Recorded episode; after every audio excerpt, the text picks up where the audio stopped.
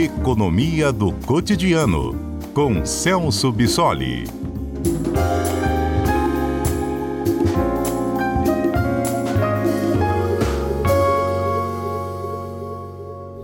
Celso Bissoli, boa tarde, excelente ano. Boa tarde, Aurélio. Excelente ano para todos nós.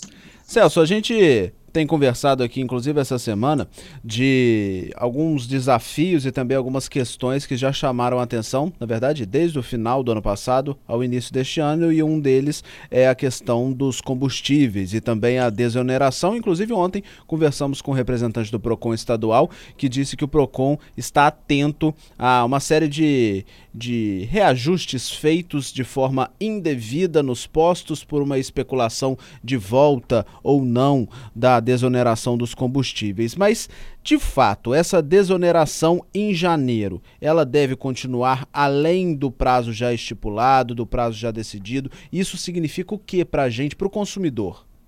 Bom, Aurélio, a notícia que nós tivemos né, é que agora, nessa segunda-feira, dia, dia 2 de janeiro, o governo acabou editando uma medida provisória que, que manteve essa desoneração sobre a gasolina né, e outros combustíveis por mais 60 dias. Né, então, por dois meses, essa, é, nós temos essa prorrogação dessas isenções fiscais e, no caso do diesel e do gás de cozinha, essas isenções foram prorrogadas até uh, o final do ano. Agora, é, embora essas prorrogações tenham sido feitas, inclusive com um objetivo bastante explícito de dar um tempo adicional para que a nova equipe que vai assumir a Petrobras possa discutir e apresentar uh, uma, uma, nova proposta de política de preço da estatal, que é o que tudo está indicando para acontecer, uh, nós temos um cenário ainda um pouco complicado, porque o fato dessas desonerações terem sido mantidas, isso não significa ah, necessariamente que o preço dos combustíveis vai permanecer mais baixo. Só para fazer uma, uma lembrança muito rápida aqui para os nossos ouvintes, né, essas desonerações que foram feitas durante, no ano passado, uh, incluíram não só uh, impostos federais, né? claro, os impostos federais sobre os combustíveis foram zerados e essas desonerações esse ano se referem à manutenção né, dessa, desse valor zero desses impostos federais, mas dentro do pacote de mesmo de, de esforços para reduzir o preço das, da, dos combustíveis, foram editadas algumas leis complementares que mexeram no valor do ICMS, né, que é um imposto estadual, e uma dessas leis complementares, só para que as pessoas possam lembrar um pouquinho, uh, reclassificou os combustíveis como bens considerados essenciais, o que na prática significava colocar uh, o ICMS desses produtos no mesmo patamar de outros bens considerados essenciais, que giravam em torno de 17% a 18%. Né? Aqui no Espírito Santo, por exemplo, o ICMS sobre os combustíveis era de 27%, e após essa lei complementar, que reclassificou os combustíveis, a alíquota de ICMS caiu para 17%. Né? Só que, claro, essa medida de ICMS teve um impacto muito grande nos estados, porque eles tiveram uma perda de arrecadação, e, claro, gerou um grande inconformismo por parte dos governadores, e já era esperado que, assim que terminasse a vigência dessa lei complementar, os estados uh, iniciariam um movimento para rediscutir essas alíquotas de ICMS para que eles possam pudessem recompor essa arrecadação. E é o que nós estamos uh, assistindo agora. Né? Uh, alguns estados, na verdade, 11 estados aqui do Brasil, alteraram o que a gente chama de ICMS modal, que é o ICMS base, é o patamar mínimo de ICMS cobrado pelos produtos. Já que os estados não poderiam reclassificar novamente os combustíveis para bens não essenciais, por uma decisão do Supremo Tribunal Federal, uh, o que eles fizeram foi elevar o piso do ICMS que seria cobrado para todos os, uh, todos os produtos, inclusive os combustíveis, fazendo com que essa alíquota mínima de 17% ou 18% chegasse pelo menos ao patamar de 20%. 11 estados já fizeram isso aqui no Brasil. Espírito Santo não fez essa modificação ainda, mas isso não significa que o estado não venha a fazer, né? já que 11 estão fazendo, isso pode ter uma modificação ao longo do ano. E isso impacta diretamente o preço dos combustíveis. Aqui no estado, a gente ainda está um pouco protegido por conta dessa decisão do estado de não mexer no ICMS nesse, nesse momento, mas tudo indica que o preço dos combustíveis uh, tende a apresentar alteração ao longo desse ano.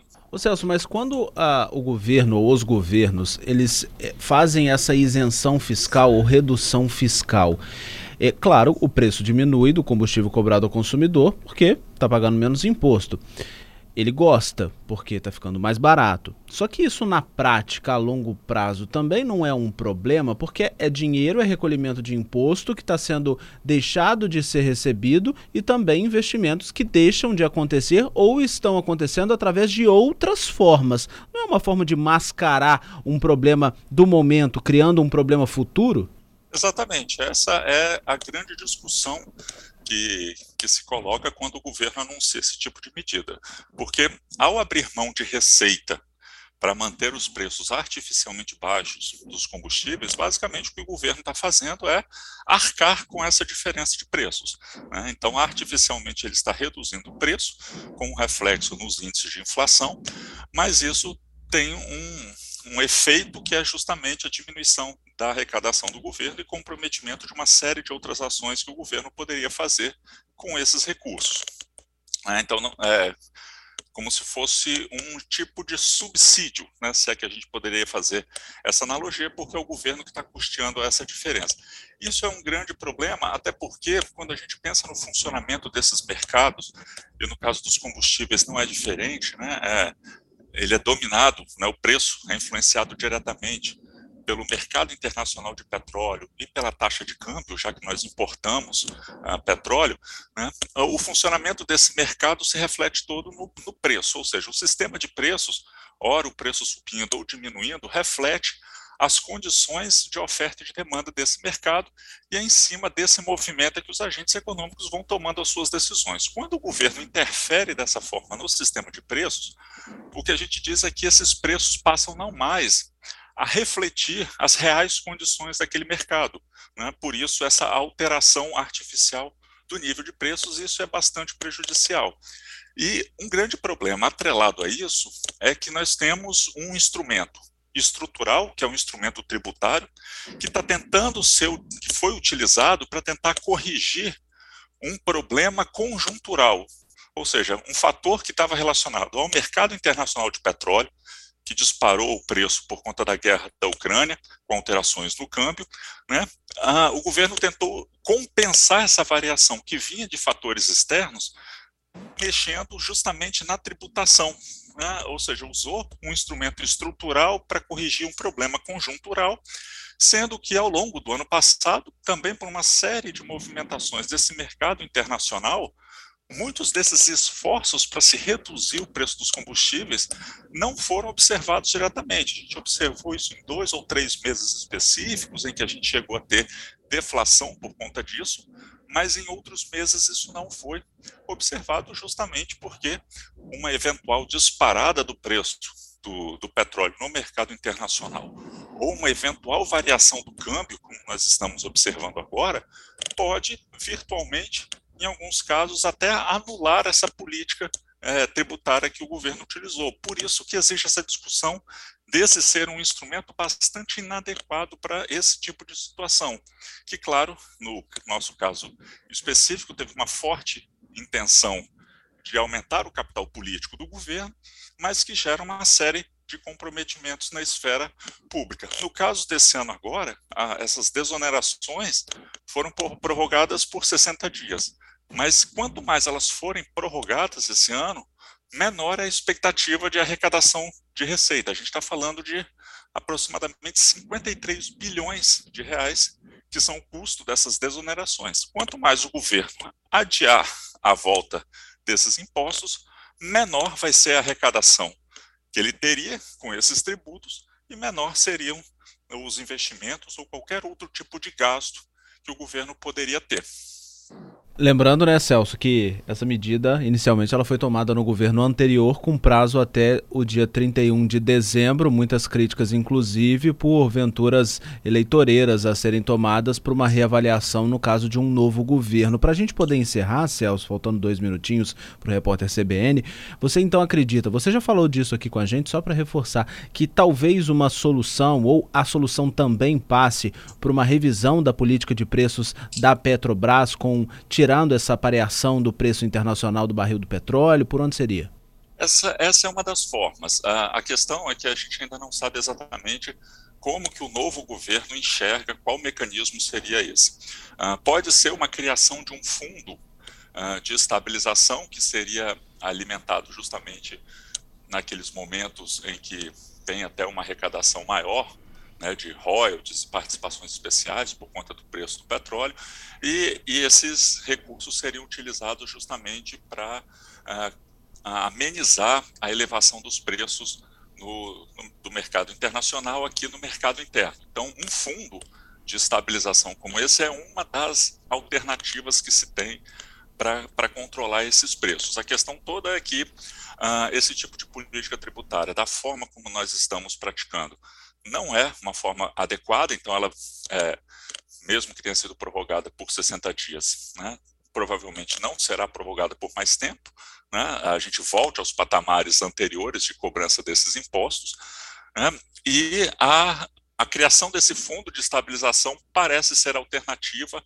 eh, que vai ser pensada pelo governo para substituir essa política eh, de preço da Petrobras. Ah, toda a discussão que, que a gente faz em torno desse tema está muito relacionada a essa preocupação de como o governo pode fazer intervenção num mercado como esse, né, considerando que o nível de preços acaba sinalizando esse constante movimento de oferta e demanda, e o governo não provocar nenhuma alteração significativa nesse mecanismo, porque ah, existem outros efeitos. Né? A Petrobras, no caso, é uma empresa de, de capital aberto, né, negociado na Bolsa de Valores, isso pode mexer na rentabilidade é, de alguns dos seus títulos, então isso pode afugentar alguns investidores.